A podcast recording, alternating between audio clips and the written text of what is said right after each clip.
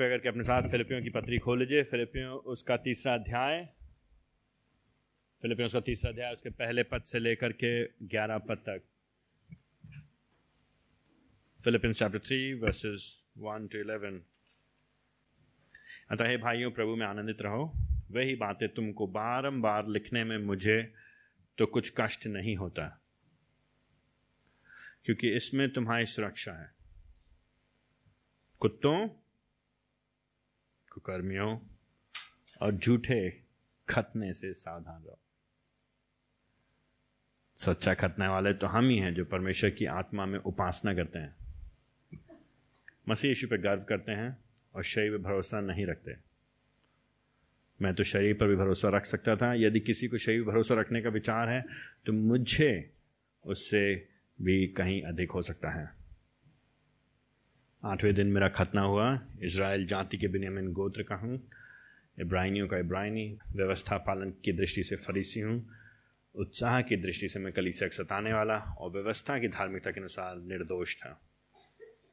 परंतु जो बातें मेरे लाभ की थी, उन्हीं को मैंने मसीह कारण हानि समझ लिया था। इससे भी बढ़कर मैं अपने प्रभु यीशु मसीह के ज्ञान की श्रेष्ठता के कारण सब बातों को तुझ समझता हूँ। जिसके कारण मैंने सब वस्तुओं की हानि उठाई और उन्हें कूड़ा समझता हूँ, जिससे कि मैं मसीह को प्राप्त करूँ और मैं मसीह में पाया जाऊँ। ये अपनी उस धार्मिकता से नहीं, जो व्यवस्था से उत्पन्न होती है, परंतु उस धार्मिकता से जो मसीह पर विश्वास करने से मिलती है। अर्थात उस धार्मिकता से, जो केवल विश्वास के आधार पर परमेश्वर से प्राप्त होती है। जिससे कि मैं उसको और उसके जी उठने की सामर्थ्य को तथा उसके साथ दुखों में सहभागी होने के मर्म को जानूं, कि उसकी मृत्यु की समानता को प्राप्त करूँ, कि मैं भी मृतकों के पुनरुत्थान को प्राप्त कर सकूँ, कि मैं भी मृतकों के पुनरुत्थान को प्राप्त कर सकूँ। प्रभु हमारी सहायता करिए परमेश्वर पवित्र आत्मा हमारी आँखों को खोलिए। हमारे साथ आप उपस्थित हों। प्रभु जी, अपना प्रकाशन दीजिए। हम पे दया कीजिए, अपनी महिमा के लिए प्रभु जी, अपने नाम के खातिर। यीशु मसीह के नाम से मांगते हैं। आमेन आमेन। तो आज के खंड में जो मुख्य बात जो मुख्य मोटी मोटी बात, वो ये है कि सुषमाचार चलित जीवन, सुषमाचार चलित जीवन सच्ची धार्मिकता का पीछा करता है। सच्ची धार्मिकता का पीछा करता है पुनरुत्थान को प्राप्त करने के लिए। पुनरुत्थान को प्राप्त करने के लिए। ठीक है? सुषमाचार चलित जीवन। ये संपूर्ण जो श्रृंखला हम लोग पढ़ रहे हैं, फिलिपियो में बार बार सुषमाचार चलित जीवन के बारे में बात रही सुषमाचार चलित जीवन सच्ची धार्मिकता का पीछा करता है। पुनरुत्थान को प्राप्त कर पुनरुत्थान मतलब क्या हुआ? पुनरुत्थान मतलब पुनः उत्थान, पुनः जीवित होना, फिर से जी उठना। दे फिर से शरीर में ज़िंदा होना तो जो सच्ची धार्मिकता है, वो किसका पीछा कर, जो जो जो सुषमाचार चलित जीवन है, वो किसका पीछा कर रहा है? वो पीछा कर रहा है सच्ची धार्मिकता का। सच्ची धार्मिकता का पीछा करने से क्या होगा? हमको पुनरुत्थान मिलेगा। तो ये ये मुख्य बात है आज की ये मोटी मोटी बात है, ठीक है? Gospel driven lives pursue true righteousness to attain resurrection. Gospel driven lives pursue to attain resurrection. तो कैसे हो गई है दो तरह से, दो तरह से। पहले से के छठे पद में, पहले से के छठे पद में ऐसा जो जीवन, जो धार्मिकता का पीछा कर रहा है, पुनरुत्थान को पाने के लिए वो लोग क्या करते हैं, वो कैसा दिखाई देता है, उनके जीवन में क्या होता है, वो दो चीज़ें होती हैं उनके जीवन में। दो बातें हैं। पहले पद से छठे पद में पहली बात, पहले पद से लेकर छठे पद में पहली बात, वो मसीह की धार्मिकता में आनंद मनाते हैं मसीह की धार्मिकता में आनंद मनाते हैं और स्व धार्मिकता को तिरस्कारते हैं। और स्व धार्मिकता को तिरस्कारते हैं। ठीक है, हम लोग समझेंगे मतलब क्या है इसका आगे चल के। पहली बात, पहले पद से लेकर छठे पद में। मसीह की धार्मिकता में आनंद मनाते हैं और स्व धार्मिकता को तिरस्कारते हैं। ठीक है, पहली बात। फिर दूसरी बात। दूसरी बात। दूसरी बात, सातवें पद से ग्यारह पद में। सातवें पद से ग्यारह पद में दूसरी बात, संसार को त्यागते हैं, संसार को त्यागते हैं, मसीह के पुनरुत्थान को प्राप्त करने के लिए। ठीक है? संसार को त्यागते हैं, मसीह के पुनरुत्थान को प्राप्त करने के लिए। संसार को नकारते हैं संसार को त्यागते हैं। संसार को नकारते हैं, संसार को त्यागते हैं मसीह के पुनरुत्थान को प्राप्त करने के लिए। तो मोटी मोटी बातें हैं, ठीक है? सातवें पद से लेकर ग्यारह पद में संसार को नकारते हैं मसीह की धार्मिकता को, मसीह के पुनरुत्थान को प्राप्त करने के।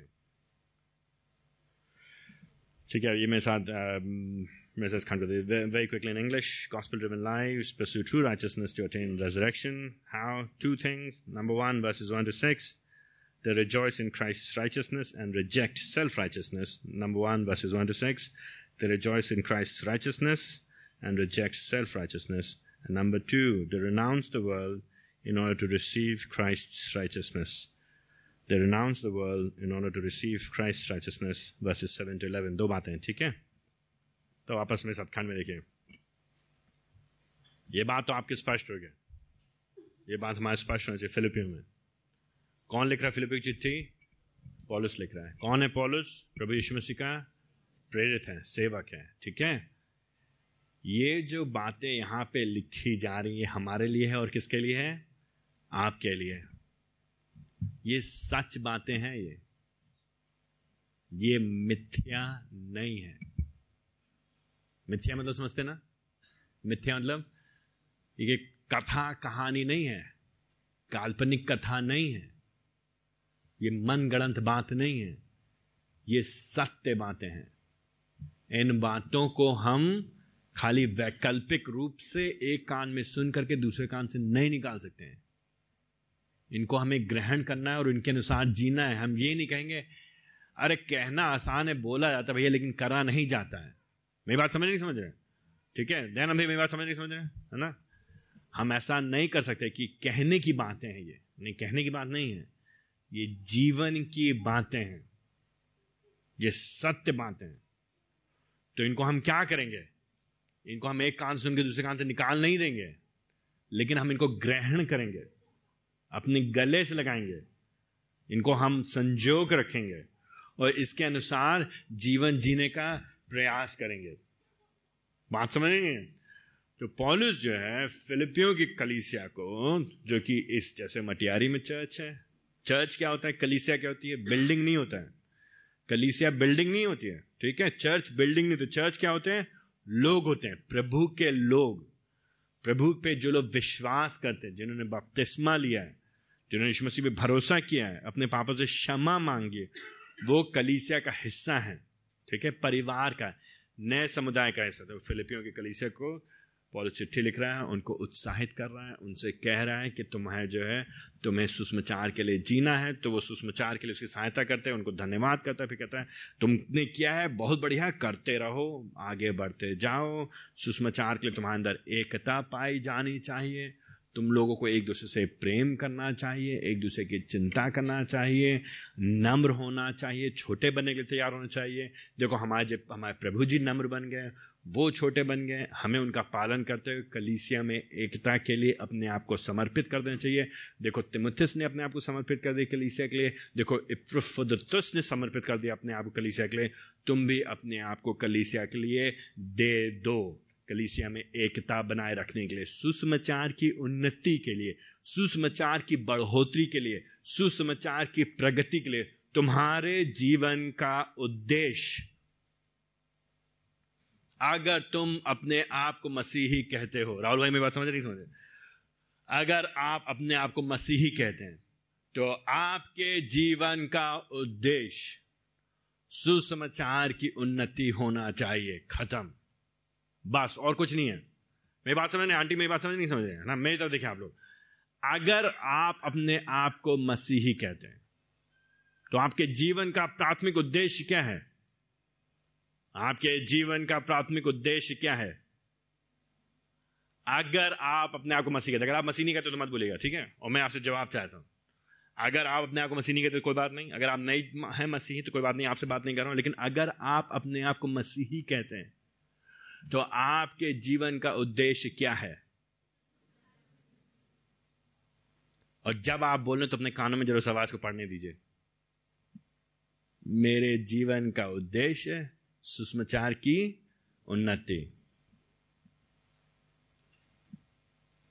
बात समझ नहीं समझ रहे?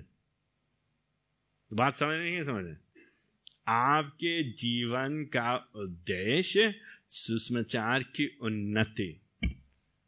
ये परमेश्वर का वचन आपसे, हमसे कह रहा है। ठीक है? ये परमेश्वर का वचन मैं नहीं कह रहा हूँ। ये परमेश्वर का वचन कह रहा है मतलब परमेश्वर पवित्र आत्मा कह रहा है। तो आज के खंड में जो बात हो रही है जो जो व्यक्ति सुषमाचार के लिए समर्पित जीवन जी रहा है, जो व्यक्ति का जीवन सुषमाचार के द्वारा चलित है सुषमाचार द्वारा प्रभावित है सुषमाचार का इंजन उसके जीवन में लगा है सुषमाचार के लिए उठना, बैठना सोचना ऐसा व्यक्ति क्या करता है? वो क्या करता है अपने जीवन में? वो सच्ची धार्मिकता का पीछा करता है। वो मसीह की धार्मिकता का पीछा करता है। क्यों? क्योंकि उसके जीवन का लक्ष्य है अंततः। अंतिम लक्ष्य क्या है मसीहों के जीवन का? सुषमाचार की प्रगति इस संसार में रहते हुए, फिर उसके बाद? अंतिम लक्ष्य क्या है हमारे आपके जीवन का? एक दिन हमको क्या होगा? हम इस संसार से चले जाएँगे। एक दिन हमारी आँखें बंद हो जाएँगी, लेकिन उसके बाद क्या होगा? हम मर जाएँगे, लेकिन हम मरेंगे नहीं, हम मर जाएँगे, लेकिन हम मरेंगे? नहीं, लेकिन मरने के बाद हम क्या होंगे? जी उठेंगे, और वो जी उठने के लिए हम जी रहे हैं। हम जी रहे हैं जीवन के बाद के जीवन के लिए। उसको ध्यान में रखते हुए हम अभी सुषमाचार के लिए जी रहे हैं। उस समय के तब के पुनरुत्थान के लिए, तब के जी उठने के लिए अगर आप ये बात नहीं समझेंगे, जब तक आपको मालूम नहीं होगी आपकी मंजिल क्या है, जब तक आपको मालूम नहीं होगी आपका गंतव्य क्या है, जब तक आपको मालूम नहीं आप जा कहाँ रहे हैं, जब तक आपको मालूम नहीं होगा आखिरी मंजिल आपकी क्या है तो आप उसी हिसाब से यात्रा करेंगे, नहीं करेंगे। अगर आपको मालूम ही नहीं है, अगर आपको दिल्ली जाना अगले हफ़्ता, अगर आपको दिल्ली जाना है तो आप उसी तरह से योजना बनाएँगे, उसी गाड़ी में बैठेंगे जो आपको दिल्ली लेके जाएगी, ऐसा तो नहीं है, जाना है दिल्ली और चले जाएँगे आप चेन्नई वाली ट्रेन में बैठ करके।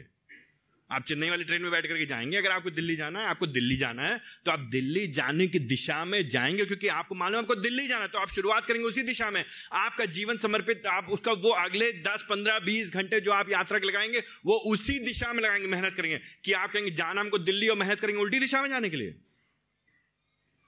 अगर आप समझ जाएँगे कि आपके जीवन का अंतिम लक्ष्य है कि मरने के बाद नया जीवन, अनंत काल का जीवन, पुनरुत्थान प्रभु के साथ, वो हमारा लक्ष्य है तो हम अपना जीवन किसमें निवेश करेंगे?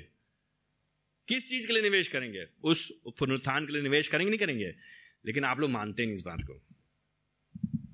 समस्या क्या है? हम में से अधिकांश लोग ये बात मानते नहीं, जानते नहीं, विश्वास करते नहीं, सोचते नहीं। हम लोग पुनरुत्थान के बारे में सोचते नहीं, क्योंकि हम लोग पुनरुत्थान के बारे में सोचते नहीं इसलिए हम लोग अभी अपना जीवन में क्या नहीं कर रहे हैं? विशाल।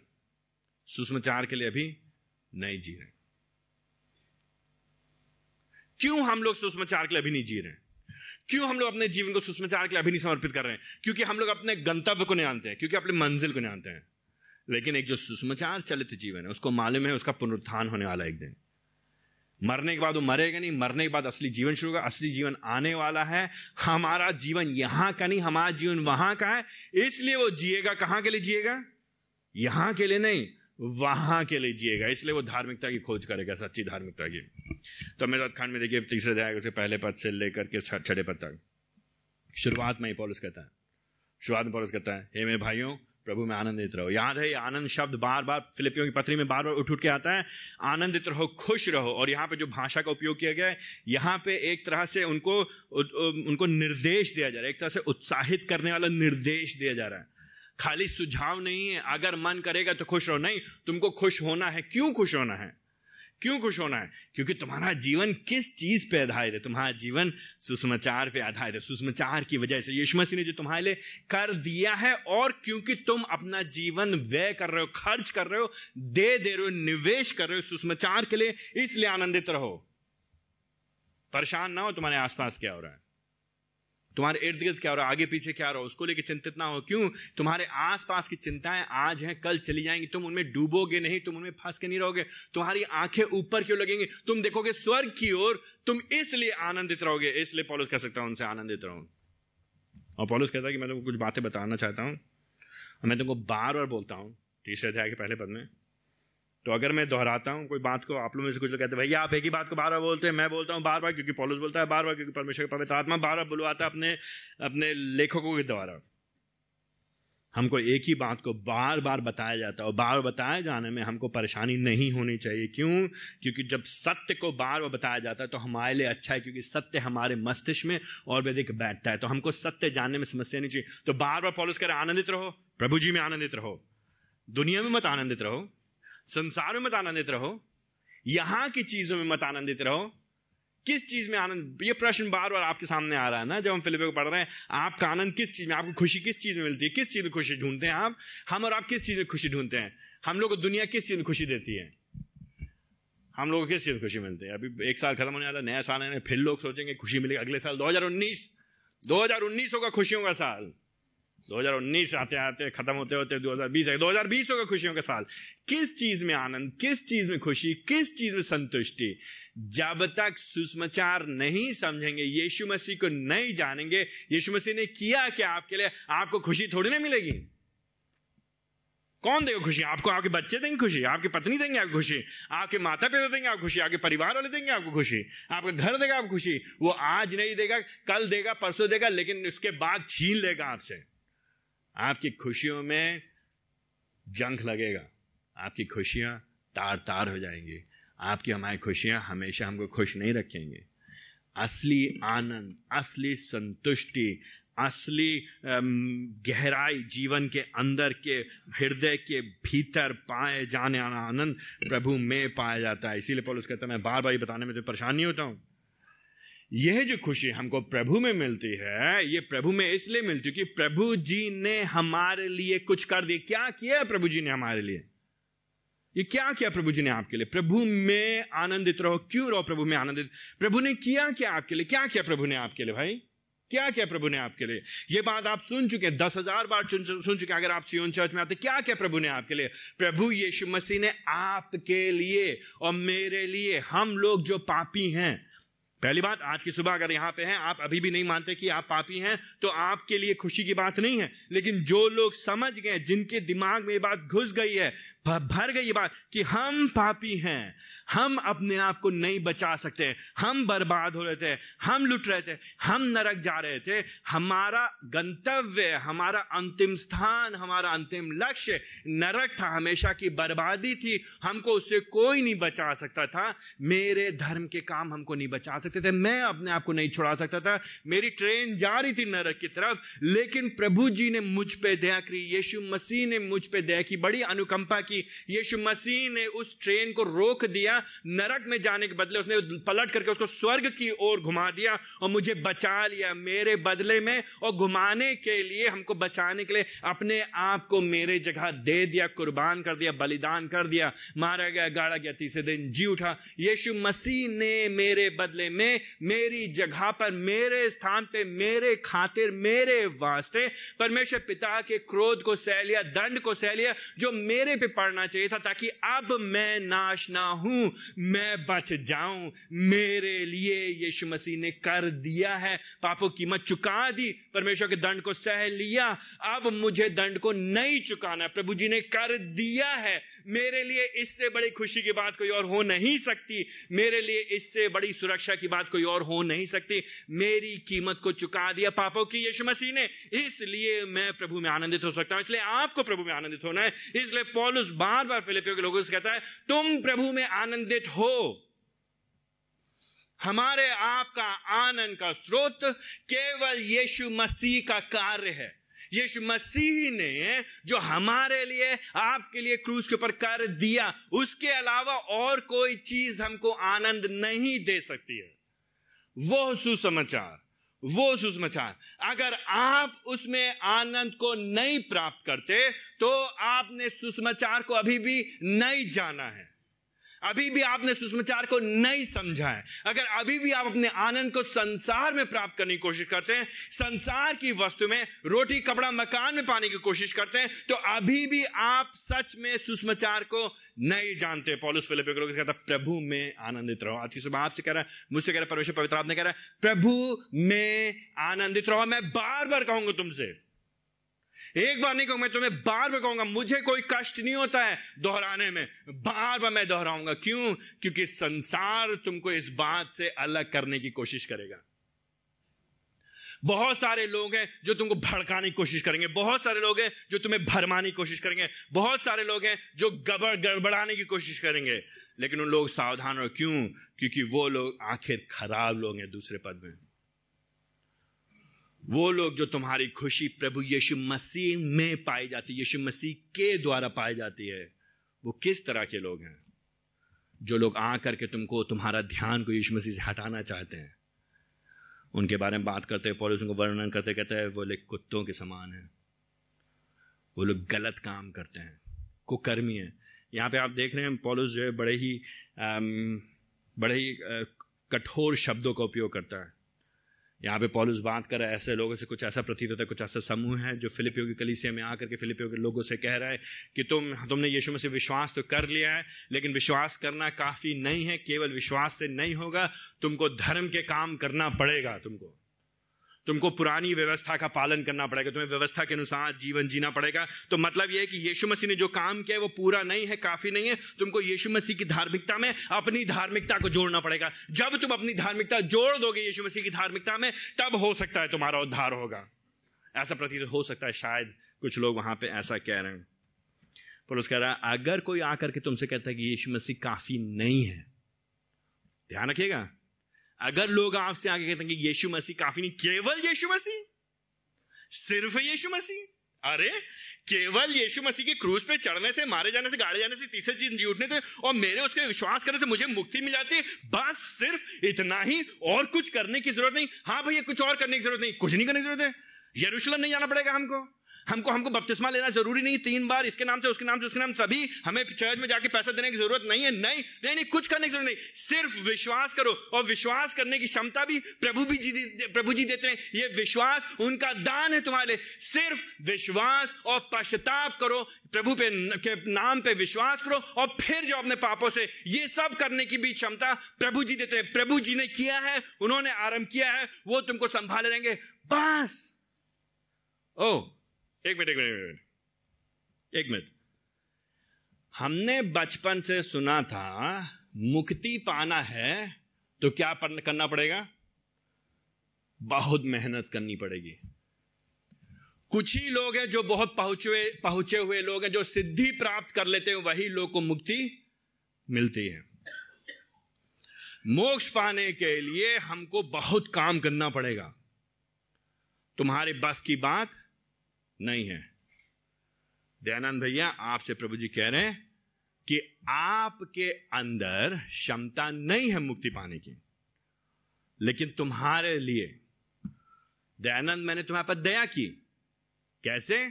तुम्हारे लिए मैंने अपने पुत्र को भेज दिया। सुमित, मैंने तुम पे दया की। क्या किया? तुम्हारा धर्म तुमको नहीं बचा सकता था। तुम्हारे बचपन में जो तुम्हारे माता पिता ने क्रियाक्रम करा, वो तुमको नहीं बचा सकता है। कौन बचाएगा? सिर्फ़ और सिर्फ़ यीशु मसीह। किसी चर्च में तुम्हारे रजिस्टर में नाम लिखने से तुमको मुक्ति नहीं मिलेगी। तुमको कहीं तीर्थ पे जाने से मुक्ति नहीं मिलेगी। तुम्हें मुक्ति मिलेगी केवल यीशु मसीह पे विश्वास करने से। ओ ओ केवल यीशु मसीह, केवल यीशु मसीह। जब आप लोग ये बात सुनते हैं तो आपके मन में शंका होती है नहीं होती है? आपके मन में शंका होती कि नहीं होती है? आस पड़ोस के लोग कहते हैं, ये सब तो कहने वाली बातें हो गई। इससे थोड़ी ना होगा। अरे मंगल को कुछ करो और शनिवार को कुछ करो और बृहस्पतिवार बृहस्पतिवार को कुछ करो और बुधवार को कुछ करो और रविवार को ये मत खाओ और मंगलवार को वहाँ ना जाओ और और और हो सके तो इस दिन तुम ये वाले कपड़े पहनो, उस दिन इस दिशा में सो। साल के इस महीने में इतने व्रत रखो, साल के इतने महीने में ये ये चीज़ें मत देखो। यहाँ यहाँ जाओ, इस पहाड़ के ऊपर जाओ, उस पहाड़ी के नीचे जाओ, उस तलैया के अंदर जाओ, उस नदिया के पार जाओ। जब ये सब कर लोगे तुम तो हो सकता है तुमको मिलेगी मुक्ति।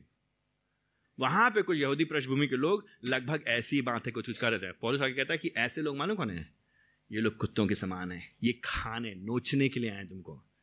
तुमको तुमको चबाने के लिए आए तुमको बर्बाद करना चाहते हैं। ये शब्द इस्तेमाल करते थे यहूदी लोग, गैर यहूदियों के लिए। तो पॉलुस क्या कर, वहाँ पे खिलवाड़, उनके उनके, उन्हीं के शब्दों को पलट के उनके ऊपर लागू कर दे रहा है।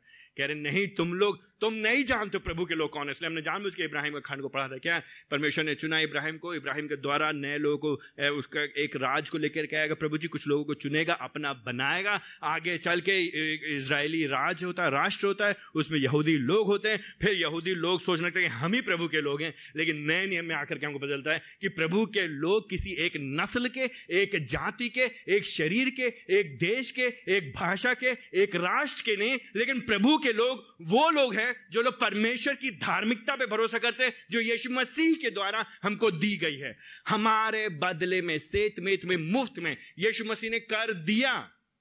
देवांश मेरी बात समझ, नहीं समझ रहे तुम्हारे अंदर क्षमता नहीं है सिद्ध जीवन जीने की। तुम्हारे अंदर क्षमता नहीं है प्रभु को प्रसन्न करने की। तुम्हारे अंदर क्षमता नहीं है शुद्धता का जीवन पाने के। 24 घंटे, सातों दिन, बचपन से लेकर मरने तक कौन है यहाँ पे? विशाल, क्या तुम्हारे अंदर क्षमता है? कोई बहन है यहाँ पे जो कहेगी 24 घंटे, सातों दिन, बचपन से लेकर मरने तक मैंने कभी कोई पाप नहीं किया, ना बोलने के द्वारा, ना सुनने के द्वारा, ना सोचने के द्वारा। है कोई यहाँ पे कोई? हम पवित्रता का जीवन नहीं जी सकते थे, हम में क्षमता नहीं थी, हम नहीं कर सकते थे, लेकिन हमारे बदले में यीशु मसीह ही केवल वो परमेश्वर जो मनुष्य बन गया, एक बार संपूर्ण इतिहास में जिसने मेरी जगह पे मेरे बदले में सिद्ध जीवन जिया, मारा गया, गाड़ा गया, तीसरे दिन जी उठा। मेरे लिए मेरे लिए उसने धार्मिकता का जीवन जिया।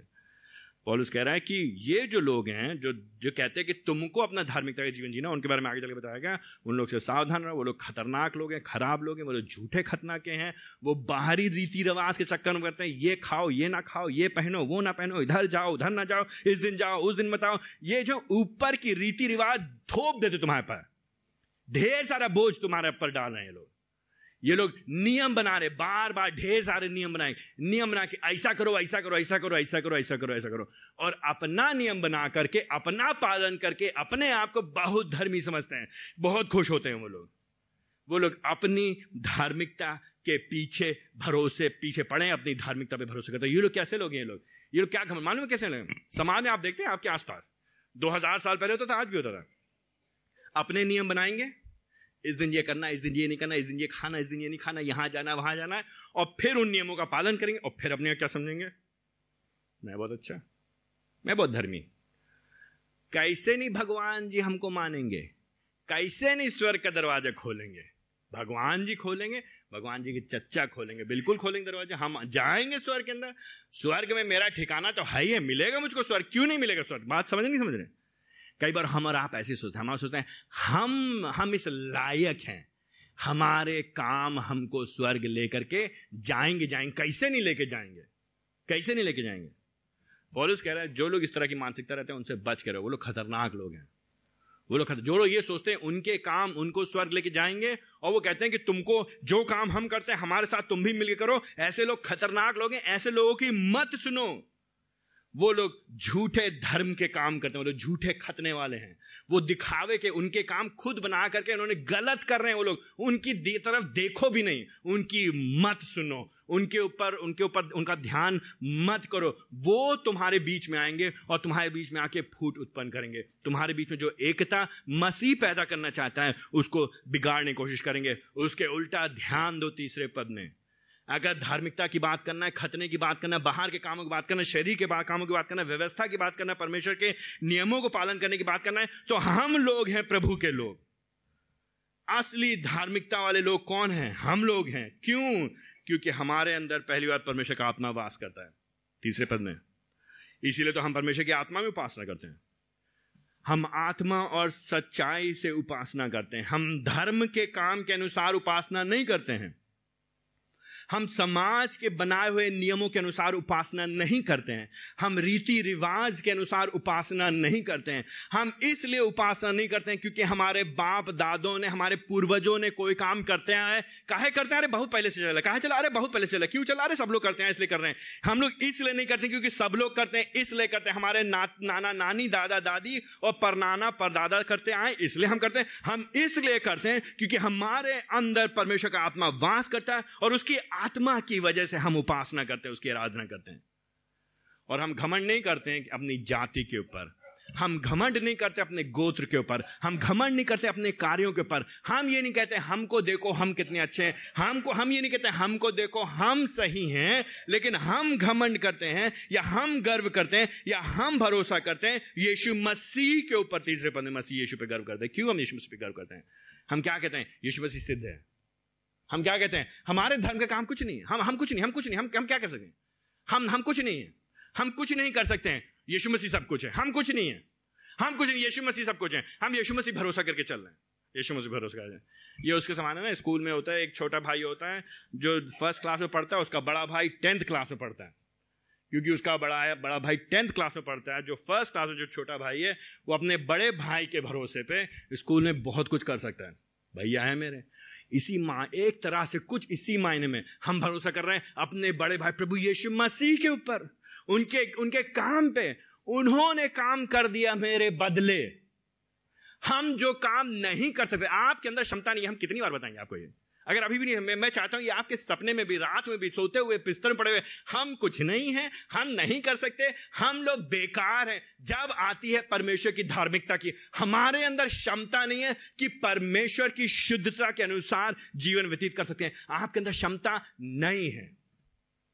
अगर आज की सुबह आप यहाँ पर हैं और आप सोचते हैं कि आप पवित्र हैं, आप शुद्ध हैं, आप धर्मी हैं, अपने अनुसार, अपनी क्षमता में होकर के, अपने आप, आपके अंदर योग्यता है तो आपसे ज़्यादा भूला भटका इंसान कोई नहीं है, क्योंकि परमेश्वर का वचन हमको बार बताता है, हम अपने ऊपर गर्व नहीं करते हैं, लेकिन गर्व करते हैं यीशु मसीह के ऊपर। यीशु मसीह पवित्र है, यीशु मसीह शुद्ध है, यीशु मसीह की धार्मिकता हमको मिली है, उसी पे भरोसा करते हैं। हम शरीर पे भरोसा नहीं करते, हम अपने पर भरोसा नहीं करते, हम कुछ नहीं। ना अपनी जात पे, क्या जात? कहाँ से लेके आएँगे जात?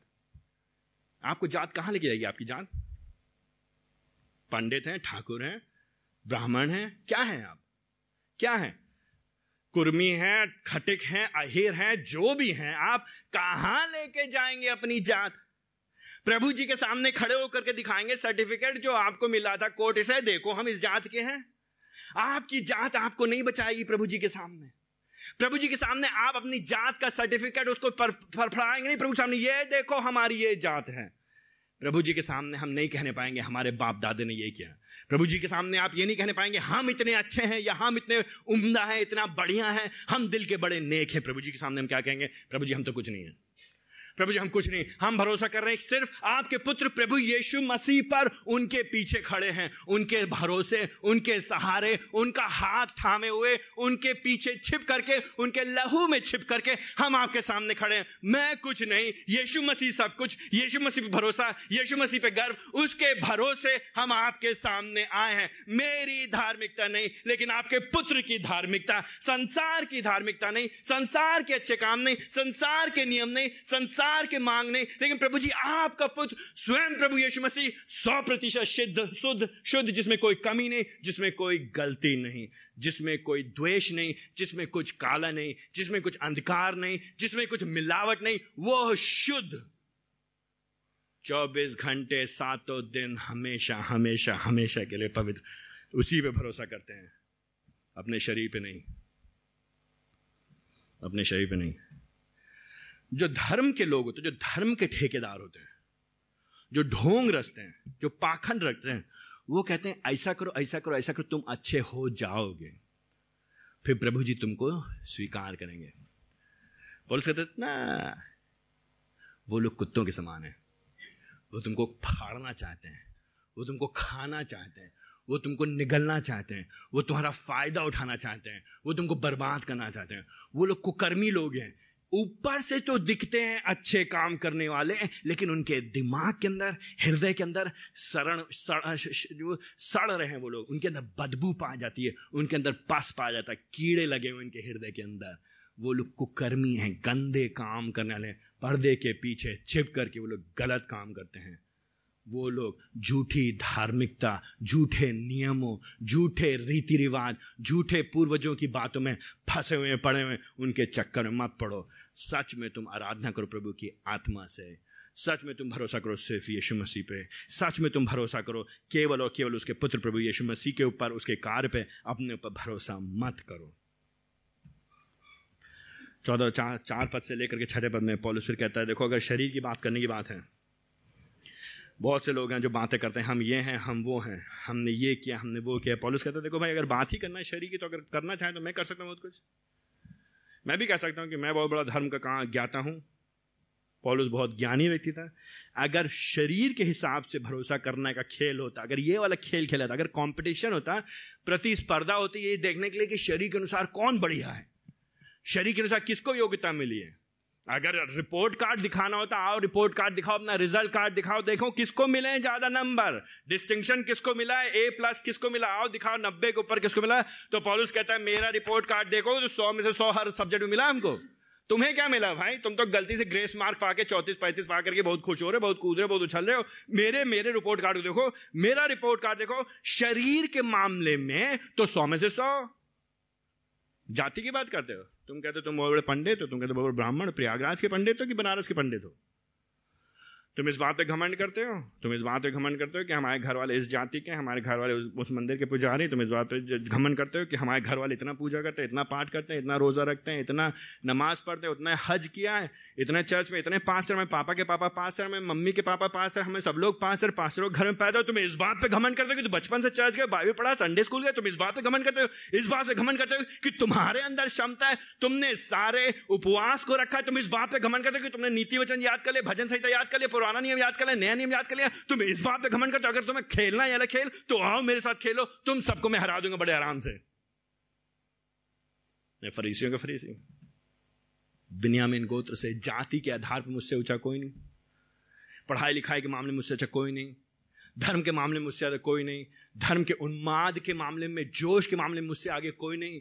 नहीं कर सकते मेरे सामने तुम। लेकिन फिर भी ये सब चीज़ें बेकार है। ये चीज़ बेकार है।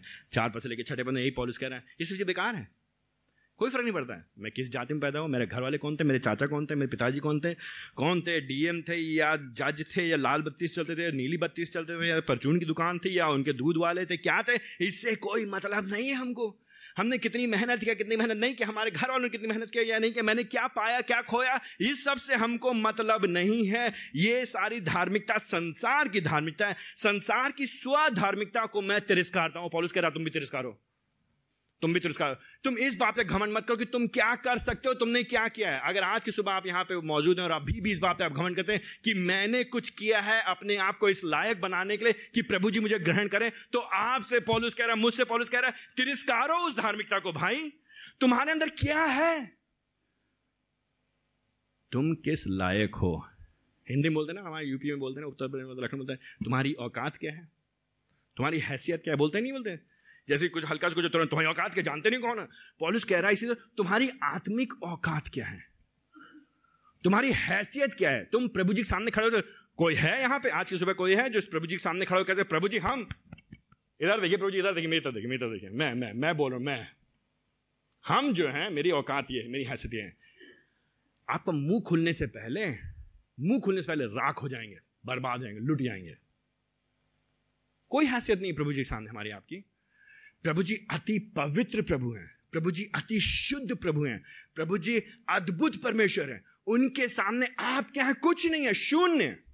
उसके सामने आपका धर्म क्या है कुछ नहीं है, शून्य। उसके सामने आपकी जाति क्या है कुछ नहीं, शून्य। उसके सामने आपके पूर्वजों की योग्यता क्या है कुछ नहीं, शून्य। क्या लेकर के आएँगे उसके सामने? कुछ नहीं, शून्य। शून्य, बेकार है, शून्य, ज़ीरो, खत्म, न गण है, कुछ भी नहीं।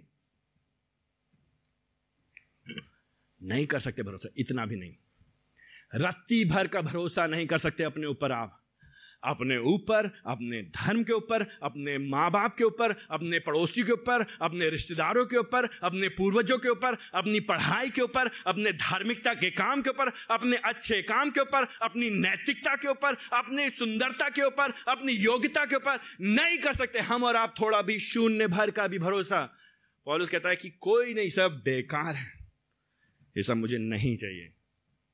उससे मेरा कोई मतलब नहीं है। पॉलिस कहता है कि देखो, अगर हम ध्यान करेंगे, सोचेंगे, भरोसा करेंगे, गर्व करेंगे तो सिर्फ़ और सिर्फ़ यीशु मसीह पे करेंगे। तो आज की सुबह आपसे और मुझसे यही प्रश्न कर रहा है, परमेश्वर का वचन, परमेश्वर पवित्र आत्मा आपसे मुझसे पूछ रहे हैं। वो हमसे आपसे पूछ रहे हैं। किस पे गर्व करते हैं आप? किस पे घमंड करते हैं? क्या सोचते हैं आपको? कौन चीज़ है जो आपको बचाएगी? कौन सी चीज़ है जो आपको आनंद दे रही है? आपकी योग्यता? आपकी हैसियत? आपकी अच्छाई? आपकी पवित्रता? आपकी शुद्धता? आपके अंदर क्या है जो प्रभु जी को प्रभावित करेगी? कौन है आप? पॉल सिर्फ़ ये नहीं केवल ये नहीं कहता कि यीशु मसीह की धार्मिकता में आनंद मनाओ। पॉलो सिर्फ़ ये नहीं कहता, यीशु मसीह की धार्मिकता पर भरोसा करो। पॉलो सिर्फ़ ये नहीं कहता कि यीशु मसीह की धार्मिकता भरोसा करो, अपनी धार्मिकता को तिरस्कारो, स्वधार्मिकता को तिरस्कारो, अपने आप को अच्छा बताने की कोशिश मत करो, उसके ऊपर भरोसा मत करो। लेकिन पॉलिस ये भी कहता है सात पद से लेकर ग्यारह पद में, उसी से मिलता जुलता से फ़र्क नहीं, वो कहता संसार को नकारो, संसार को तिरस्कारो। तभी तुम प्रभु जी के पुनरुत्थान को प्राप्त करने पाओगे। मोक्ष क्या है? मुक्ति क्या है? मोक्ष क्या है? तो अलग अलग लोग सोचते हैं, उनका सोचना है, मोक्ष अलग अलग चीज़। तो कुछ लोग सोचते हैं, वो कुछ लोग ये सोचते हैं कि हम कई योनियाँ होती हैं, कई योनियाँ। तो हम पैदा हुए एक बार बंदर, फिर उसके बाद हो सकता है कुत्ता, हो सकता है गाय, हो सकता है जानवर, कोई और चूहा, बिल्ली, चूहा छसुंदर या छिपकली जो भी है। फिर उसके बाद हम अगली में होंगे, हो सकता है आदमी होंगे, और आदमी में हो सकता है ब्राह्मण होंगे, क्षत्रिय होंगे, वैश्य होंगे, शूद्र होंगे या दलित होंगे। दलितों में भी अलग अलग जाति, उसमें भी हो सकते हैं। तो कौन सी जाति पे हम पैदा हुए हैं, वो हमारे चांसेस बढ़ा देता है। ये योनि में, अगली योनि में मानव जाति बनकर के ब्राह्मण बनेंगे तो हमें मुक्ति मिलेगी मुक्ति मिलेगी तो हम इस चक्कर से छूट जाएँगे। जो कर्मों का चक्कर है, ये जो हमारे जो कर्म हमने किए हैं, जो नहीं किए हैं उससे हम छूट करके हम फिर मिल जाएँगे उस ब्रह्म में, जो संसार का जो सृष्टि करता है, वो जो जो आत्मा है, जो जो ऊर्जा है, जो ऊर्जा जिसमें भावना नहीं इम्पर्सनल बीइंग उसमें जो वो है, उसमें आके हम मिल जाएँगे, उससे हमारा मिलन हो जाएगा। वो है मुक्ति।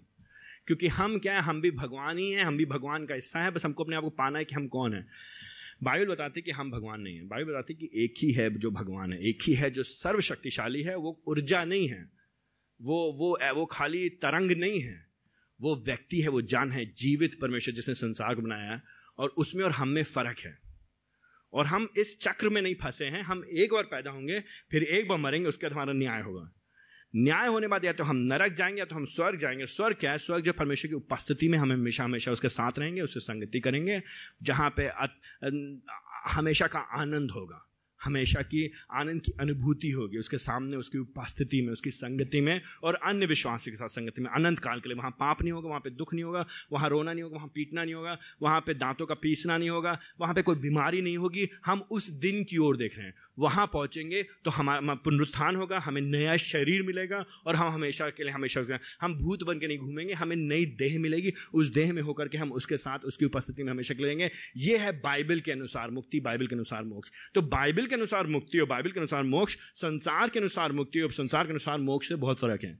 तो संसार के कई हमारे समाज में विशेष तौर से लोग सोचते हैं, मोक्ष में क्या है कि हमको जो है, हम भगवान में विलीन हो जाएँगे, या कुछ लोग सोचते हैं, हम कहीं जाएँगे जहाँ पे खाने पीने को खूब होगा और ढेर सारी सुंदर सुंदर औरतें मिलेंगी, या शराब होगी उसमें बाबा कहते नहीं नहीं नहीं।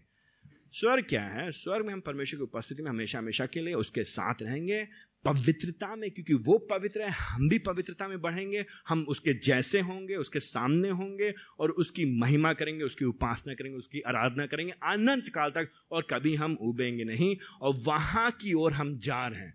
वो है मुक्ति, वो हमको मिलेगी, कैसे मिलेगी वो मुक्ति, उसको अनुभव कर ले हमने अभी। कैसे? यीशु मसीह पर विश्वास करने के द्वारा। यीशु मसीह पे भरोसा करने के द्वारा। और अब हम उसके पास पहुँचेंगे, उसकी ताकत में होकर के।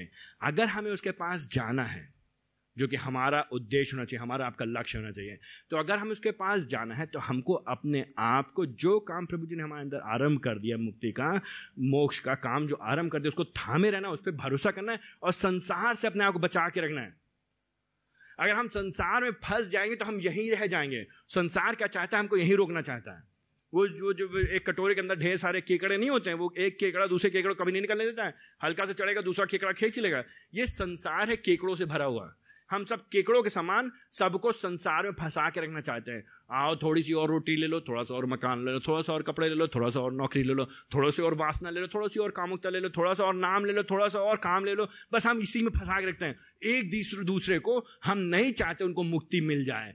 हम कहते हैं, इसी संसार में फंस जाओ। तो धंधे में, रोटी में, कपड़े में मकान में हम लोग फंसे हुए हमारा। पॉलिस कह रहा है कि हमको समझना है अपने आप को। हमारी आँखों को ऊपर उठाना है। हमें बचना है इनसे। बचने का मतलब क्या है? त्यागने की बात से मतलब क्या है? त्यागने से बात का मतलब वैराग्य नहीं है। वैराग क्या होता है? लोग कुछ लोग ये सोचते हैं, सब छोड़ो और पहाड़ पे चले जाओ। मुक्ति पानी तो क्या करना पड़ेगा? सब छोड़ो और तपस्या करो पहाड़ पे जाके उसकी बात नहीं कर रहा है पॉलिस। परमेश्वर हमसे ये नहीं कह रहा है। परमेश्वर हमसे ये कह रहा है, इस संसार में रहते हुए, यहाँ पर रहते हुए, ये जानो कि तुम यहाँ पे अस्थाई हो। थोड़े से समय के लिए, कितने समय के लिए हो? थोड़े से समय के लिए। तुम यहाँ से जाने वाले हो। कहाँ जा रहे हो? प्रभु के पास जा रहे हो। तो अपने आप को क्या करो? प्रभु के लिए तैयार करो। इस संसार की चीज़ों में मत पड़ो। इसीलिए सात पद से आगे पड़ोस क्या कहते हैं? सात पद से आगे। पड़ोस कहते सात पद से आगे। जो मैं, बातें मेरी लाभ की थी, जो बातों को मैं सोचता था, मेरा फ़ायदा हो रहा है, उनको मैं क्या समझता हूँ? उनको मैं हानि समझता था एक के बाद एक, सात पद में एक के बाद एक देखते मेरे साथ देखते हैं उनको मैं सातवें पद में। हानि, नंबर एक। नंबर एक, सातवें पद में। जो बातें मेरे लाभ की थी। लाभ की कैसे थी? संसार के अनुसार। तो संसार के धर्म के काम मेरे लाभ के थे। संसार के पैसा मेरे लाभ का था। संसार का रोटी, कपड़ा, मकान मेरे लाभ का आप मेरी तरफ़ देखिए, उधर में देखिए, अपने बाइबलों में देखिए।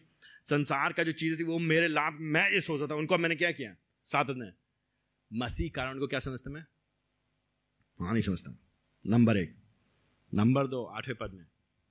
नंबर दो, आठवें पद में यीशु मसीह के ज्ञान के कारण अब मैं क्या करता हूँ? संसार के सब बातों क्या समझता हूँ? तुच्छ समझता हूँ। मेरे नुकसान की हो गई हैं वो, और मेरे लिए कुछ नहीं है। उनके कारण, यीशु मसीह के कारण, आठवें पद में, अब मैं सब बातों को, मैं क्या करता जिसके कारण मैंने सब बातों की नुकसान उठाया। नुकसान उठा आठवें पद में। फिर उसके बाद क्या कह रहा है? और सब चीज़ों को मैं क्या समझता हूँ?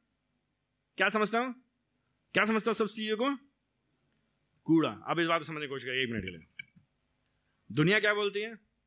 दुनिया की अभी तुमको ज्ञान नहीं है। दुनिया में जीना है तो तुमको क्या चाहिए? बुद्धि चाहिए। दुनिया में जीना है तो बुद्धि का इस्तेमाल करके दुनिया के अनुसार जीना लोग बोलते नहीं बोलते हैं? अरे, संसार में रहना है तो ऐसा थोड़ी ना अज्ञानी बन के रहो। संसार में रहना है तो फ़ायदा भी तो सोचना पड़ेगा कि नहीं सोचना पड़ेगा?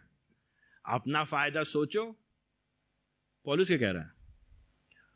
जो लोग कहते हैं फ़ायदे की बातें, वो हमारे लिए अब क्या हो गई हैं? मैं नहीं चिंता करता संसार की। तो पॉलिस ये नहीं कह रहा कि मैंने वैराग ले लिया, मैं संसार छोड़ के चला गया। नहीं, हम संसार में हैं, संसार के नहीं है। तो संसार में रहते हुए, नौकरी करते हुए, परिवार की देखभाल करते हुए, बच्चों का लालन पालन करते हुए, हम ये जानते कि मेरे बच्चे मेरे सब कुछ नहीं है।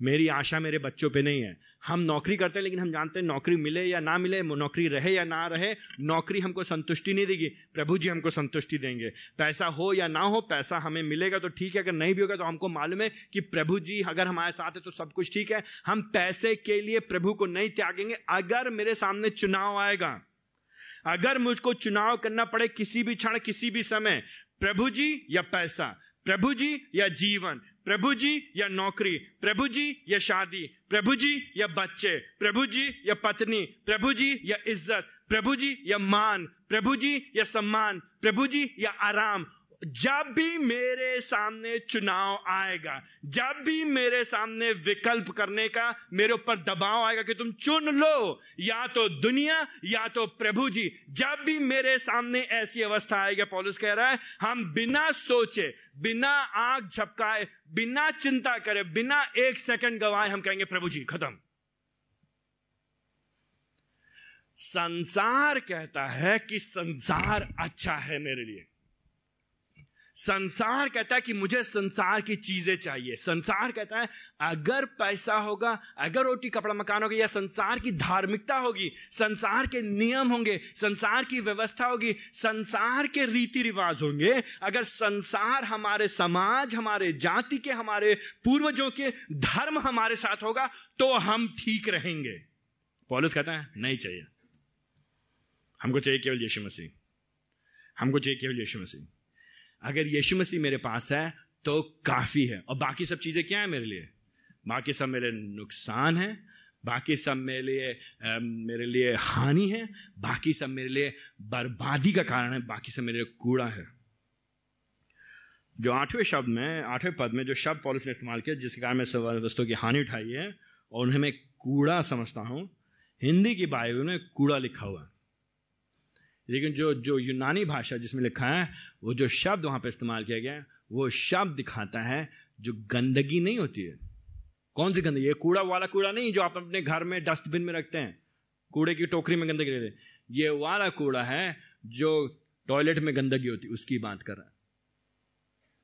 ये बात कर रहा है गंदगी की। ये बात कर रहा है बदबूदार गू की। ये कह रहा है, गू है मेरे लिए दुनिया। दुनिया मेरे लिए गू है। आप में से कितने लोग हैं जो अपने घर में गू समेट के रखते हैं?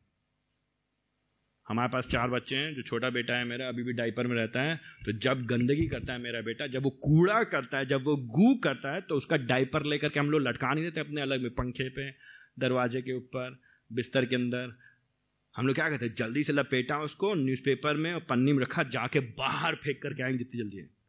हमारे लिए क्या, उसकी क्या कीमत है? उसकी क्या की? मेरे बच्चे मेरा खुद का बेटा, मेरा खून, उससे मैं प्रेम करता हूँ, उसके लिए मैं जान देने तैयार हूँ। वो मेरा प्रिय बेटा, मेरा सबसे छोटा, उससे मैं बहुत प्यार करता हूँ। लेकिन उसका गु मेरे लिए क्या है? उसका गु मेरे लिए कुछ नहीं है। बेकार है। जितनी जल्दी हटाओ उसके लिए मैं अपनी जान नहीं दूँगा। हम और आप क्या कर रहे हैं? हम और आप क्या कर रहे हैं? गु बटोर रहे हैं। हम और आप मालूम क्या कहते हैं? संसार की धार्मिकता अच्छी है। मेरी धार्मिकता अच्छी है। मेरे नियम अच्छे हैं, मेरा व्रत अच्छा है, मेरा पूजा पाठ अच्छा है, मेरा चर्च जाना अच्छा है, मेरी धार्मिकता, मैं अच्छा हूँ, मैं अपने ऊपर भरोसा करूँगा, मैं अपनी मेहनत करूँगा और मैं अपनी पढ़ाई करूँगा, मैं अपने बच्चों को पढ़ाऊँगा, मैं उनका भविष्य बनाऊँगा, मैं बड़ा मकान बनाऊँगा दो दो मकान बनाऊँगा और फिर गाड़ी भी खरीदूँगा, बैंक में भी पैसा रखूँगा, मैं अपने भरोसा कर रहा हूँ, ये सब मेरे पर मेरा स्वास्थ्य, मेरा बच्चे, मेरा पैसा, मेरा बैंक, ये मैं जमा करूँ पॉलिस कहता है, ये सब तुम यीशु मसीह कीमत करो वो सब गू है, वो सब बेकार है मेरे लिए। पहले मैं उनके पीछे भागता था, पहले मैं इन पर भरोसा करता था, पहले मैं ये सोचता था, अगर ये मुझे मिल जाएगा तो मेरा जीवन सफल हो जाएगा। पहले मैं सोचता था कि ये चीज़ें मुझे आनंद देंगी, पहले मैं सोचता था कि इनसे मुझे खुशी मिलेगी, पहले मैं सोचता था, अगर ये सब चीज़ें होंगी तो मुझे मुक्ति मिलेगी, मुझे मोक्ष मिलेगा, तब मेरा मेरा कल्याण होगा, तब मैं पार करूँगा उस दुनिया को। लेकिन पॉलिस कहता, अब ये मेरे लिए सब बेकार है, हानि की चीज़ें मैंने कर लिया हिसाब किताब मैंने देख लिया मुनाफा किसमें है, मैंने देख लिया फ़ायदा किसमें है? फ़ायदा मेरा इसमें है, मुनाफा मेरा इसमें है कि मैं यीशु मसीह के साथ रहूँ। क्योंकि अगर मैं यीशु मसीह के साथ रहूँगा तो मैं मर भी जाऊँगा, मरूँगा नहीं। हमेशा हमेशा के लिए प्रभु के साथ रहूँगा। अनंत काल तक मेरा पुनरुत्थान होगा। मरने के बाद मैं जीऊँगा। हमेशा हमेशा तक उसके साथ रहूँगा। इससे बढ़िया मौका और कोई नहीं है। इससे ज़्यादा अच्छा फ़ायदे की चीज़ कोई नहीं है। मेरे लिए सिर्फ़ एक ही फ़ायदा, एक ही फ़ायदा, एक ही नफा, एक ही मुनाफा, एक ही चीज़ मेरे दिमाग में चलती कि मैं मर भी जाऊँ, मैं मरूँगा नहीं, मैं प्रभु के साथ रहूँगा हमेशा हमेशा के लिए। आपके दिमाग में क्या चलता है? आपके दिमाग में चलता है? आप कैसे हिसाब लगाते हैं फ़ायदे का, नुकसान का? नौबत से आगे पौधों से बात समझा रहे और कुछ नहीं कर रहा। नौ से ग्यारह, बस यही कह रहा है। मसीह की धार्मिकता, परमेश्वर ने जो धार्मिकता मसीह में मुझको दी है। सिर्फ़ मैं एक चीज़ चाहता हूँ। आठे पद के अंदर में मैं मसीह को पालूं और मसीह में पाया जाऊँ united with Christ union with Christ मसीह में नफा और नुकसान, फ़ायदा और नुकसान की नई परिभाषा रख रहा है पॉलुस। लोग करेंगे, कहेंगे, अरे, फ़ायदा क्या होता है यीशु मसीह चलने चर्च जाते पैसा मिले होंगे ढाई लाख रुपए मिलेंगे, दस लाख रुपए, अरे, बेवकूफों, अरे, मूर्खों, पैसे के अलावा कुछ और सोचता है तुम लोग को? मक्कार हैं वो लोग। ऐसे लोगों के लिए पुलिस कहता है, वो कुत्तों के समान है, कुकर्मी। उनको सिर्फ़ क्या सोचता है? पैसा। पैसे के लिए हम चर्च जाते हैं। पैसा हमको स्वर्ग लेके जाएगा। मरने के बाद पैसा लेके जाएँगे। कौन लेके पैसा? कौन लेगा पैसा आपके साथ? मरने के बाद अपनी जाति लेके जाएँगे आप? जाति का सर्टिफिकेट लेके कौन लेके अपना पैसा? कौन लेके जाएगा अपनी जाति? कौन लेके जाएगा अपने धर्म के कान? कौन लेके जाएगा अपना तीर्थ? कौन लेके जाएगा अपना पूजा पाठ कौन लेके जाएगा अपना चर्च लेके? मरने के बाद काम आएगा तो सिर्फ़ एक जन, प्रभु यीशु मसीह। सिर्फ़ एक जन यीशु मसीह। मरने के बाद आपके रिश्तेदार काम नहीं आएँगे। मरने के बाद आपके रिश्तेदार काम नहीं आएँगे, आपकी जाति, आपके पट्टेदार, आपके पड़ोसी काम नहीं आएँगे, मरने के बाद काम आएगा सिर्फ़ यीशु मसीह। इसीलिए पॉलिस कहता है, बाकी सब चीज़ें तुच्छ हैं, बाकी सब चीज़ें हानि की हैं, बाकी सब नुकसान है, बाकी सब कूड़ा है, बाकी सब गू है। मैं सिर्फ़ चाहता हूँ आठवें पद में कि मैं मसीह को प्राप्त करूँ, नवे पद में मैं मसीह में पाया जाऊँ। चाहे मुझे कोई भी कीमत चुकानी पड़ जाए। पिछले हफ़्ते हम एक एक, एक व्यक्ति से मिले। वो हमको बताए थे उनके सीआरपीएफ में काम करते थे वो रिटायर हो गए। उन्होंने प्रभु को पाया। उन्होंने प्रभु को पाया उनके बच्चे उनके पत्नी उनके पीछे पड़ गए। उनके पास काफ़ी जायदाद थी उनके घर वालों ने उनसे कहा तुम यीशु मसीह के पीछे चलने लगे हो। हमारा तुमसे कोई वास्ता नहीं।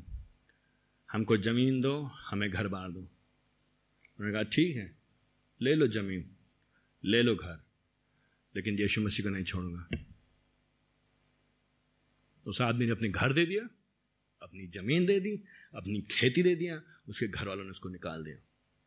उसने मुँह से एक बार उफ भी नहीं बोला। एक बार भी उससे मैं बात करता उसने कहा प्रभु जी मेरे साथ है, काफ़ी मिले प्रभु जी, घर मिले या ना मिले।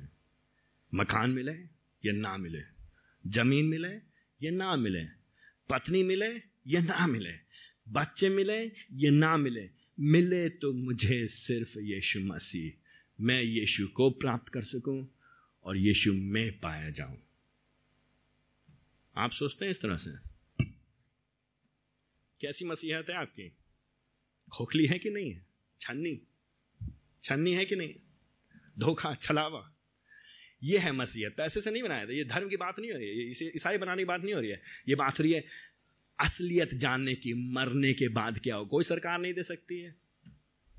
कोई सरकार अच्छे दिन यहाँ लेके आएँगे, वहाँ कौन लेके आएगा? केवल यीशु मसीह लेके आएगा अच्छे दिन वास्तव में। केवल प्रभु जी, केवल वही हैं केवल यीशु मसीह हैं, इसीलिए मत्ती उसके तेरह अध्याय में उसके चवालीस पद से पैंतालीस, छियालीस पद में यीशु मसीह उदाहरण देते हैं।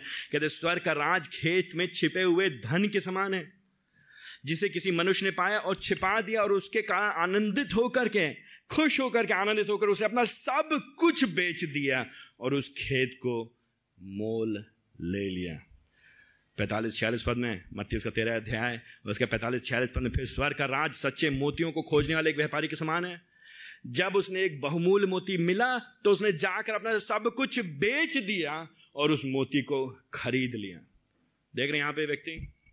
ये जो यहाँ पे ये लोग ये लोग जान गए स्वर्ग की राज की कीमत क्या है? जान गए स्वर्ग को, राज को पाने के लिए हम सब कुछ चुका दें, कोई बात नहीं। सब यहाँ पे, केवल प्रभु जी यहाँ पे, फिर भी हम फ़ायदे में हैं।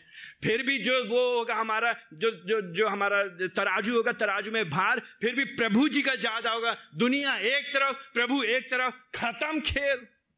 खत्म। छोड़ दे दुनिया हमको, हमें इससे मतलब नहीं। छोड़ दे संसार हमको, इससे मतलब नहीं। छोड़ दे हमारा शरीर, छोड़ दे हमारा दिमाग हमको, इससे मतलब नहीं। लेकिन प्रभु जी अगर हमारे साथ हैं तो हमारे पास सब कुछ है। पॉलिस कहता है, सिर्फ़ मेरी एक ही कामना है कि मैं मसीह पाया जाऊँ। और ये कैसे होगा? हमारी मेहनत से नहीं होगी। प्रभु जी ने कर दिया है हमारे लिए। यह हमारी धार्मिकता से नहीं है। जो हमारी व्यवस्था से, हमारी मेहनत से होगा। ये लेकिन उसकी धार्मिकता से उसने कर दिया है, जो केवल विश्वास के आधार पर परमेश्वर दे दे दे दे मुफ़्त में। मुफ़्त में प्रभु जी दे दे। प्रभु जी कहते हैं, मैंने कर दिया है तुम्हारे लिए बेटा, तुम्हारे लिए कर दिया, हो गया, पूरा हुआ, कर दिया, बस विश्वास करो विश्वास करने का भी दान मैं तुमको दे दूँगा। आओ तुम मेरे पास। हे सब बोझ से दबे हुए लोगों, हे सब थके हुए लोगों, मेरे पास आओ। मैं तुमको विश्वास दूँगा, मैं तुमको विश्राम दूँगा, मैं तुमको आराम दूँगा, मैं तुमको आनंद दूँगा। आनंद चाहिए, खुशी चाहिए, आराम चाहिए संसार में तो प्रभु जी के पास आइए। कहाँ ढूंढ रहे संसार में खुशी आप अपनी? कहाँ ढूंढ रहे संसार में खुशी? यीशु मसीह के पीछे चलोगे तो सब कुछ ठीक हो जाएगा। यीशु मसीह के पीछे चलोगे तो कोई समस्या नहीं कि दिक्कत नहीं, कठिनाई आएगी। नहीं, वो झूठ है, ग्यारह पद में इसीलिए पॉलिस कहता दस पद में। मैं प्रभु में पाया जाऊँ, ये धार्मिकता उसकी है, मेरी नहीं है। उसकी धार्मिकता, परमेश्वर की धार्मिकता जो यीशु मसीह से मिलती है विश्वास करने के द्वारा जब वो मिलेगी तो क्या होगा दसवें पद में? तो क्या होगा? मैं जैसे यीशु मसीह में पाया जाता हूँ, यीशु मसीह मुझमें पाया जाते हैं तो मैं जानना चाहता हूँ कि जी उठना क्या होता है, लेकिन उसको जानने से पहले, इससे पहले हम जी उठे, हमको अभी जीवन जीना है। दस साल, बीस साल, पाँच साल, पाँच दिन, हमको नहीं मालूम कितने दिन इस संसार में जिएँगे, लेकिन जितने दिन हम इस संसार में जिएँगे दस पद में हम उसके साथ उसके दुखों में सहभागी होंगे। तो उतार चढ़ाव आएँगे। जीवन में कोई दिक्कत नहीं। हम डरेंगे नहीं। मसीह लोग डरेंगे नहीं। हमने नफा कर लिया, हमने मुनाफा देख लिया, हमने तोल लिया, हमने तराजू पे वज़न डाल के देख लिया है। चाहे जितनी बीमारी आए, चाहे जितनी दिक्कत आए, चाहे जितनी परेशानी आए, चाहे कोई भी हमारे पीछे पड़ जाए चाहे कोई भी सरकार आ जाए चाहे जितने नियम बना ले, चाहे जेल में डाले, चाहे लोग मारे, चाहे पड़ोसी मारे, चाहे कोई पार्टी मारे, कोई मारे, जान से मारे, पत्थर मारे, ईटे मारे, बम मारे, लेकिन हमने देख लिया है, हमारा मुनाफा, हमारा नफा, हमारा फ़ायदा केवल यीशु यीशु मसीह में है। और किसी चीज़ में नहीं है हमारा फ़ायदा। हम उसके दुखों में सहभागी होंगे। यीशु मसीह ने दुख उठाया तो हमारे पर क्यों नहीं दुख आएँगे यीशु मसीह ने समस्याओं का सामना किया तो हमारे पर क्यों नहीं समस्या आएँगे? यीशु मसीह ने कहा, चिड़ियों के तो घोंसले होते हैं और लोमड़ियों के तो भाट होते हैं, लेकिन मनुष्य के पुत्र के पास सर छुपाने की जगह नहीं है। अगर यीशु मसीह ने दुखों का सामना किया, वो मारे गए क्रूज के ऊपर तो आप और हम क्या हैं? लेकिन हम और आप मारे जाएँगे, दुख उठाएँगे, तिरस्कारे जाएँगे, मज़ाक उड़ाएगा। लोग हमारे को फ़ोन करेंगे, परेशान करेंगे। पड़ोसी लोग हमको तिरस्कारेंगे हमारे पर दबाव डालेंगे, हमारे सब लोग हमारे पीछे पड़ेंगे। लेकिन हमको मालूम है, इन सब दुखों से होने के बाद, अंत में एक दिन मरने के बाद हम मरेंगे नहीं, हम जी उठेंगे। जैसे यीशु मसीह जी उठे, उनको महिमान में शरीर मिला, वो स्वर्ग में परमेश्वर पिता के दाहिने हाथ में विराजमान है। उसी तरह हम भी स्वर्ग में पिता के दाहिने हाथ में, यीशु मसीह के साथ हमेशा हमेशा के लिए विराजमान होंगे और उस पुनरुत्थान उत्थान को हम प्राप्त करेंगे, हमको मिलेगा, ये सपने की बात नहीं है, ये अंधविश्वास नहीं, ये सत्य है क्योंकि ये मसीह के साथ ऐसा हुआ है तो हमारे साथ भी होगा। इसलिए हम उसके पीछे चलते रहेंगे, बस खत्म बात, सौ बात की एक बात। मसीह लोग यीशु मसीह पीछे क्यों चल रहे हैं? पुनरुत्थान के लिए। मसीह लोग यीशु मसीह के लिए पीछे क्यों चल रहे हैं? नए जीवन के लिए। मसीह लोग क्यों विश्वास करते हैं? मरने के बाद जीवन पर विश्वास करते हैं। मसीह लोग क्या विश्वास करते हैं? ये दुनिया आज है, कल चली जाएगी। जो आने वाली दुनिया है, उसके लिए हम जी रहे हैं। तो क्या आपको भरोसा है उस आने वाली दुनिया का? क्या आप उस आने वाली दुनिया के लिए जी रहे हैं? क्या आपके आँखों में उस आने वाली दुनिया का दृश्य आपके आँखों में है कि क्या आप उस दुनिया के बारे से ज़्यादा, इसी दुनिया के बारे में सोचते हैं और फंसे रहते हैं? अपनी आँखों को ऊपर उठाइए मेरे भाइयों, बहनों। उस सत्य को थामिए। संसार के झूठ के पीछे मत पड़िए। संसार आपको धोखा दे रहा है। वो आपको फंसा के रखना चाहता है यहाँ पे। दस साल, पंद्रह साल, बीस साल, पच्चीस साल। असलियत आने वाली है। वो असलियत जब आएगी तो केवल प्रभु यीशु मसीह के साथ या तो आप अनंत काल तक स्वर्ग में उसके साथ होंगे, अन्यथा आप उससे अलग होंगे। तो सोच लीजिए। फ़ायदा नुकसान की बात करते हैं ना लोग, हमारे समाज में बहुत। फ़ायदा नुकसान, क्या फ़ायदा, क्या है? क्या फ़ायदा है? यीशु मसीह पीछे चलने से क्या फ़ायदा है? लोग आपसे पूछेंगे, आपके पड़ोस से पूछेंगे, यीशु मसीह पीछे चलने से क्या फ़ायदा है? तो क्या कहेंगे आप? लोग कहेंगे, तुमने धर्म बदल लिया तो क्या कहेंगे आप? आप कहेंगे, कोई फ़ायदा नहीं भाई। कोई फ़ायदा नहीं है। हमारा नुकसान ही नुकसान हो रहा है, तुम्हारी नज़र में। समाज की निगाह में हमारा नुकसान हो रहा है। समाज के अनुसार हमें लोग नीचा समझ रहे हैं। समाज के अनुसार लोग हमारा मज़ाक उड़ा रहे हैं। लेकिन हमारा जो फ़ायदा होगा, वो दुनिया के दस करोड़, दस अरब कोई सरकार नहीं दे सकती। पैसे से नहीं खरीदा जाता। हमको मिल रहा है मुक्ति, हमको मिल रहा पुनरुत्थान, हमको मिल रहा है आश्वासन। जैसे यीशु मसीह मरने के बाद जी उठे, यीशु मसीह ने कहा, जीवन और पुनरुत्थान, मैं ही हूँ। जो मुझ पर विश्वास करेगा, उसको पुनरुत्थान मिलेगा, मैं उसको नया जीवन दूँगा। इसलिए हम यीशु मसीह विश्वास करते करते हैं, इसलिए हम उसके पीछे चलते हैं, इसलिए हम उसके लिए जीते हैं। यह है सुषमाचार चलित जीवन। क्या आपका जीवन, सुषमाचार चलित जीवन है? क्या आप इस सुषमाचार के लिए समर्पित हैं? क्या आप उत्साहित हैं उस स्वर्ग के लिए? क्या आप उत्साहित हैं उस दिन के लिए? उस समय के लिए। आप कल्पना कर सकते हैं ना, पॉलुस, उसके हाथ में जंजीरें बंधी हुई हैं। जब वो शायद लिख रहा है तो उसकी जंजीरों की आवाज़ें आ रही होंगी और उसमें भी वो क्या कह रहा है? उसको मालूम है। उसके बगल में जो जो खड़ा हुआ है, जो सैनिक खड़ा हुआ उसके उसके हाथ में जंजीर बंदी जैसे भी पुलिस में होता नहीं अभी भी आप थाने में जाते हैं कभी कभी कचहरी में जाते हैं तो कचहरी में जब जाते हैं तो एक पुलिस वाला होता है, पुलिस वाले के हाथ में जो दूसरा वो अपराधी होता है, उसके हाथ में बंदी होती है। एक पुलिस वाले के हाथ में जंजीर और दूसरा उस अपराधी के हाथ में जंजीर। उसी तरह से पुलिस का हाथ बंधा हुआ है, उसके बगल में कोई सैनिक खड़ा हुआ है या बैठा है और वो अपने हाथ से लिख रहा है, वो क्या कह रहा है? कह रहा, मैं तो विश्वास करता हूँ, दुनिया को मैंने बेकार समझा है। दुनिया मेरे लिए गू है। मुझे तो चाहिए सिर्फ़ यीशु मसीह। मैं उसमें पाया जाना चाहता हूँ, वो मुझमें। मेरी सिर्फ़ एक इच्छा है ग्यारह पद कि मैं, मृतकों के पुनरुत्थान को प्राप्त कर सकूँ।